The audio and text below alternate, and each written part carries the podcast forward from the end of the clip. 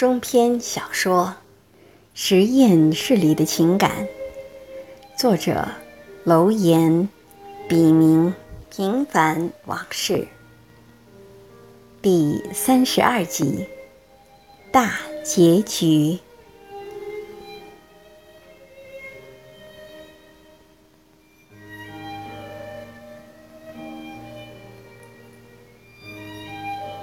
七言无题，不愿平庸不依过，男儿慷慨最当歌。归来方觉鹏程远，忠孝其间喜事多。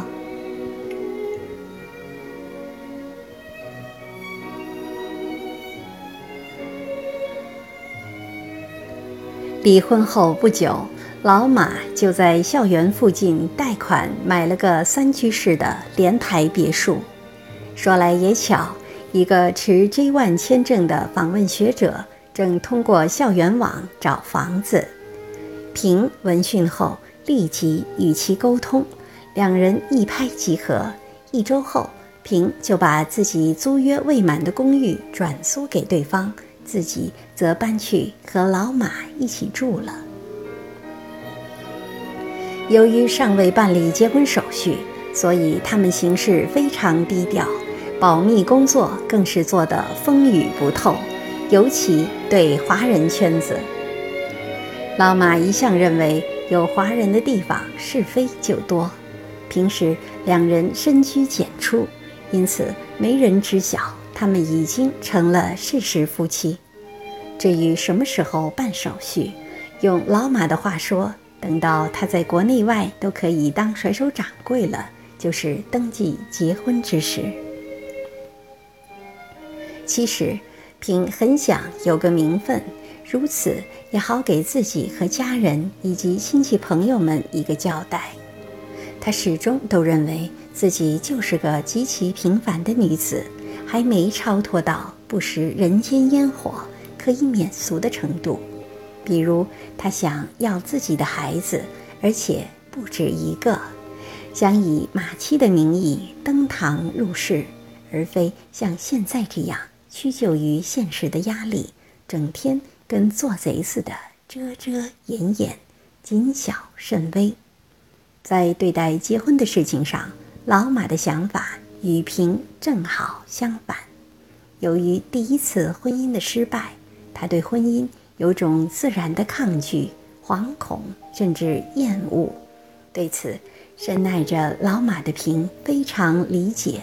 虽然违心，但他从未对老马表露出自己的意愿，而是一如既往的无私的支持老马的工作，并主动为他分担压力。日子一晃就是一年多，在此期间，老马就像筑巢的燕子一样频繁地往返于中美之间，但他心中的天平却不由自主地向国内倾斜。在他的内心世界里，国内研究所就像一个哺乳期的孩子，更需要他的关心和付出。他甚至不惜动用一切可以利用的资源，为国内研究所的建设和发展铺路搭桥，比如把一些难度较大、需要特定仪器或条件而国内无法做出的实验拿到美国实验室里完成，得到理想数据后，用以在国内发表 SCI 文章或申请国内课题，如国家自然基金。其实老马这样做也没有错，在他看来，国外实验室就像他的大儿子，而国内研究所则像他的小女儿。虽然手心手背都是肉，但偏心弱小是人之常情，于情于理都说得过去。再说董洁，他没有辜负老马和校方的希望和信任。有一点，他和老马非常相像，即在他们的意识里，家的概念非常淡漠。正因如此，他才能全身心地投入到工作中去。在不到两年的时间里，他的业务能力和管理水平都有了长足的提高。就拿研究所来说，即便老马不在，他也能尽职尽责地忘我工作。在他的管理和带动下，研究所的工作井然有序，而老马的担心都成了多余。同时，董洁又非常尊重老马，在做出任何重大决定之前，他都会主动和老马沟通，分寸把握得恰到好处。研究所和其他业务部门相比，虽然存在着底子很薄、基础差的问题，但在老马和董洁的共同带领下，上下一心，无论在科研方面还是教学方面所取得的成绩都有目共睹，如获得了三个面上的自然基金项目，并发表了。五篇分值都在三以上的 SCI 文章，可以说成绩斐然。邵凯和陆苑对老马在国内的事业一直给予大力扶持和照顾，为了留住他，在学校分房时还特事特办的分给他一套带车库的两百四十平米精装修公寓房。董洁则带着研究所的同事们，花了两个周末的时间，不但把老马的公寓打扫得干干净净，还精心为他置办了家具。老马的新家布置得比他在美国的家还要温馨，难怪他有时会乐不思蜀。近一个时期，海归的念头。像春天的草一样，在老马的脑海里实实在在地茁壮成长起来。也许是厌倦了空中飞人的生活，也许是觉得国内更适合自己，老马一改不考虑海归的初衷，越来越多地思考起针对自己的后老马时代。随着时间的推移。美国的概念在老马的脑海里越来越模糊，相反，中国的一切却变成了一种真实存在。在他和平探讨海归问题时，他这样对平说：“美国就像一个富丽堂皇的书架，虽然无可挑剔，但里面的一切都受到条条框框的约束，可谓到处壁垒。”想有所突破、改变，哪怕一丝一毫，都比登天还难。而在国内，他可以像孙猴子那样随意在如来佛的手心里翻跟斗，虽不能随心所欲，但却有更多的时间和更大的空间，让他大展宏图。国内落后的是观念，而非硬件。尽管许多时候都需要白手起家，甚至有时是在重复他在美国早已完善的事情，但换个角度想问题，一张白纸反倒可以任由他发挥。另外，在国内办事可以变通，只要他想干、肯干，就有望实现自己的理想。老马真的觉得。现在他可以天高任鸟飞，海阔凭鱼跃了。这种源自精神世界被解放的感动和体验，只有像他这样经历过、心理长期被激束过的人才能够体会得到。老马在回国前，无论是朋友间聊天，还是从网上看到的一切。有关海归的说法虽然莫衷一是，但多数都很负面。而有关不适应的话题占的比例最大，其中不乏凭想象的空谈，但也有诸多以点带面的所谓真人真事。这些都是让老马迟迟下不了决心彻底海归的症结所在。随着中国对外开放的步伐越来越大，加之北美及欧洲的经济出现低迷和衰退的状况，与海归相关的正面话题才越来越多的成为海外华人皆谈巷议的谈资，跃跃欲试者也不乏其人。当然，不是所有人都适合海归，比如那些在国内没有工作经验的人。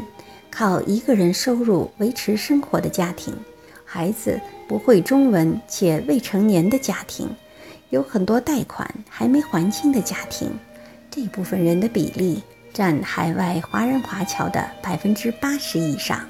因此，在近千万的华人华侨中，只有很少一部分人选择了海归，可谓沧海一粟。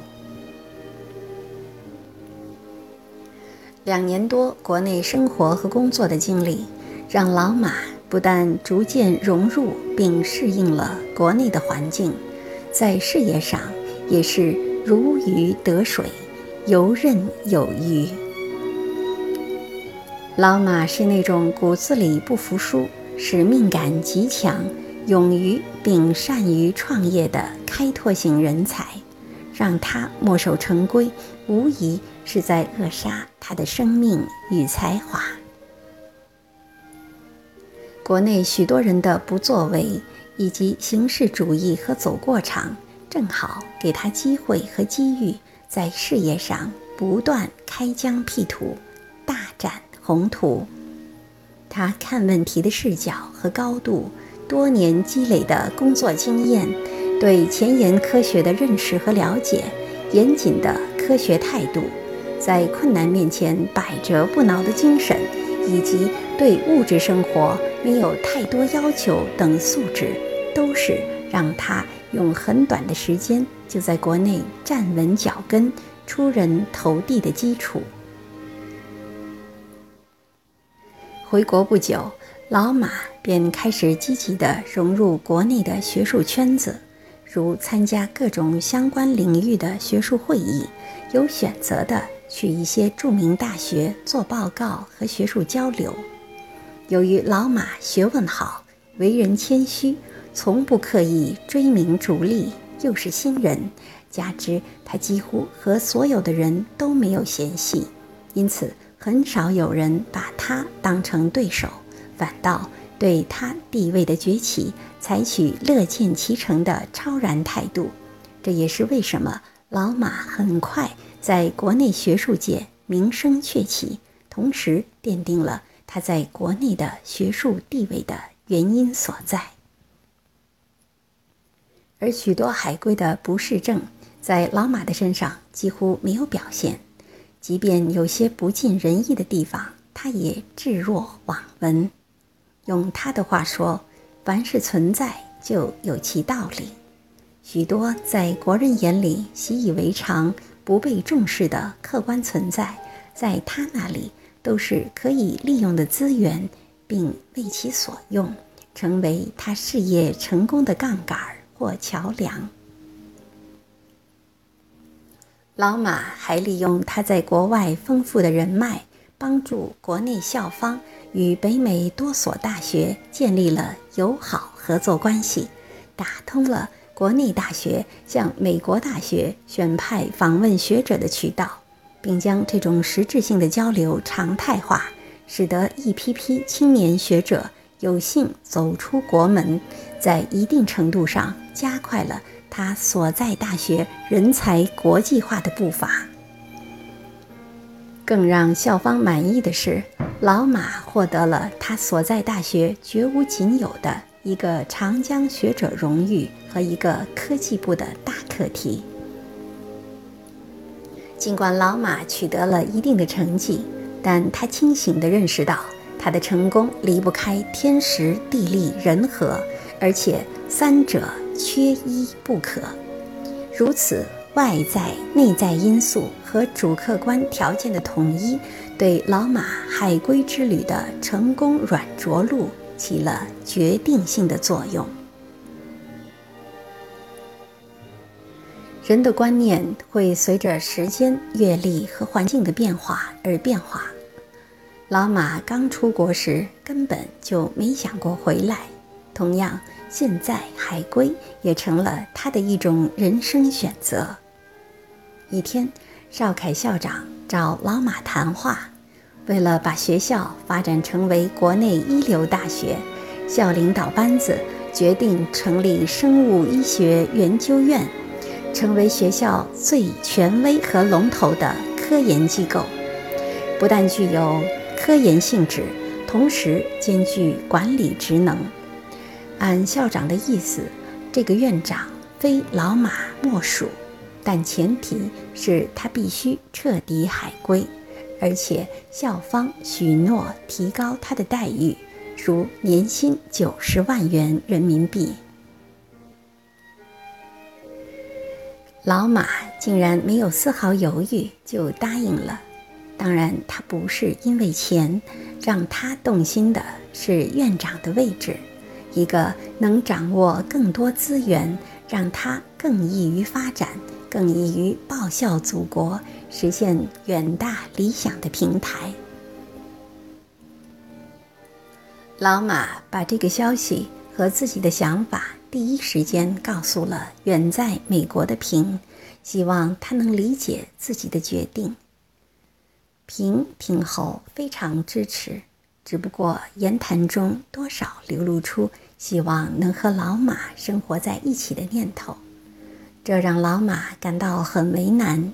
一方面，他不想放弃这一千载难逢的机遇和挑战，更不想见到自己在国外建立起来的帝国因为家庭原因寿终正寝或假于他人之手。另一方面，他也不想让平一味地迁就自己，同时他也希望能保留美国的实验室。为什么不呢？两者完全可以相辅相成，优势互补，共同发展。更重要的是，美国的平台可以让他随时跟进和把握专业领域内前沿的最新发展趋势。而不至于落伍。但老马深知平的顾虑，为了让平安心，他主动提出结婚。平还希望能有自己的孩子。老马在小以利害，即他可能因忙碌而无暇顾及到孩子，而平仍旧坚持的情况下妥协了。他们商定。由平继续留守美国实验室，老马则利用寒暑假和春节回美探亲，平也可以在圣诞节回中国与其团聚。老马很快履行了自己的承诺，和平在美国领取了结婚证，两人一起回了趟国内，也算给双方父母一个交代。值得庆幸的是，平终于如愿以偿地拿到了绿卡。另外，他凭着自身的努力和老马的极力推荐，名至实归地当上了终身教授。等老马再次回国时，平已经有孕在身了，真是三喜临门。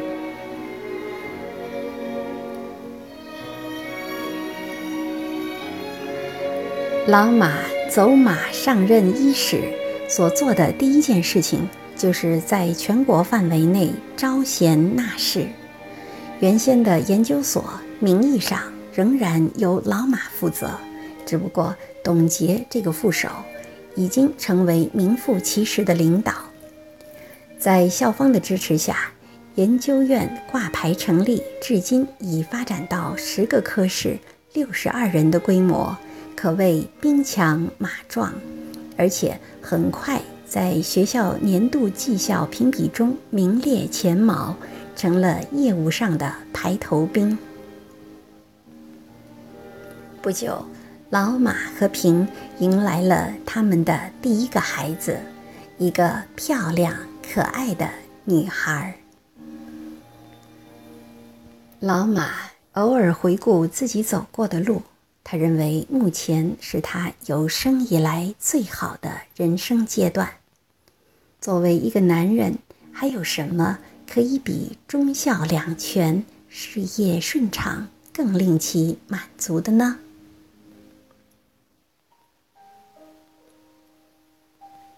其实，人的命运在多数情况下都不能被预设和左右，而又不得不被时代潮流驱策和社会大环境奴役。比如，在老马的大学时代，从没有想过出国的事，可他出国了；在美国当上终身教授时，也没想过有一天会回国发展，但。他海归了，结婚时又何尝想过离婚？但他也离了。人的选择不同，命运也会大不相同。每一种人生选择都无可厚非，更没有对错之分。在老马出国十余载，痛定思痛后。最终选择海归时，国内仍有许多人还在千方百计、不惜花重金也要出国或把孩子送出去。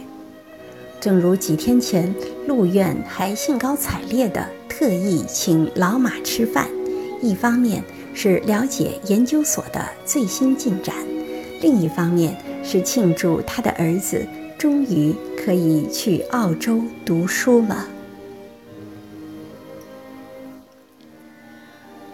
老马时常暗自感慨，造化弄人，在浮云一样的命运中，只有改变才是人生的永久命题。虽然未来还有相当长的路要走，但明天会怎样，根本无法预计。尽管如此，老马对未来还是满怀信心，他自认是一个强者。在风云变幻的人生旅途中，他总是勇于接受各种挑战，并一往无前地去实现自己的人生目标。即便这些目标的实现很可能只是时势造英雄，而不是凭一己之力拼搏的结果，但他宁愿争做时代的参与者，而非。碌碌无为的平庸之辈。老马不是完人，一般人有的缺点和弱点他也有，他更不是造物主，改变不了世界，但他做自己的意志从未改变过。但凡他走过的路，总会有可圈可点的地方。让老马欣慰的是，在人生的每个节点上，他总能走在许多人的前面，成为当之无愧的时代或业内的弄潮儿。环境可以改变，他的人生道路也可能改变，但无论在哪里，他都能出类拔萃。星光灿烂，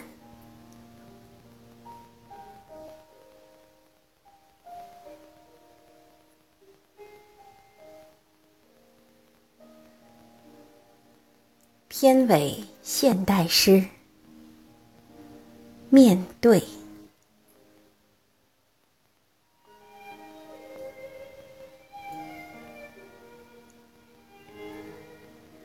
你。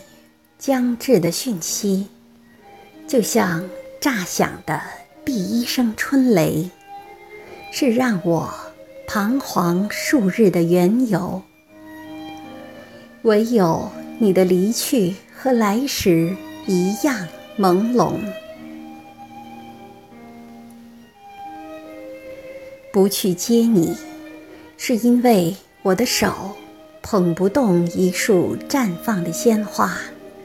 更惧怕见面时那些苍白的寒暄，所以只能辜负浪漫和仪式。没去送你，是因为我的心承受不了离别时的回眸和相视。如果这也算失礼，我也无话可说。真不想面对那些言不由衷的表白。如果把相处的时光放大，我们已经历了爱情的全部。再要什么，就是成就贪婪和吝啬。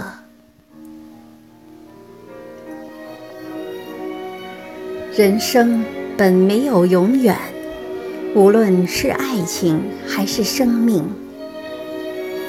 爱的花朵也和其他生命过程一样，在开始时绽放，终结时枯萎，而其存在，就是在一张白纸上作画，可以素描，也可写意。只要不留空白，无论是一点还是一片，都是人生的精彩。不必在意明天是否再见，一切早已注定。把随缘当成一种信念，活着就是美好。锦上添花。不是生命灿烂的源头，油盐酱醋才是生活的本质。回头吧，宝贝，生命的意义就在你前行的路上。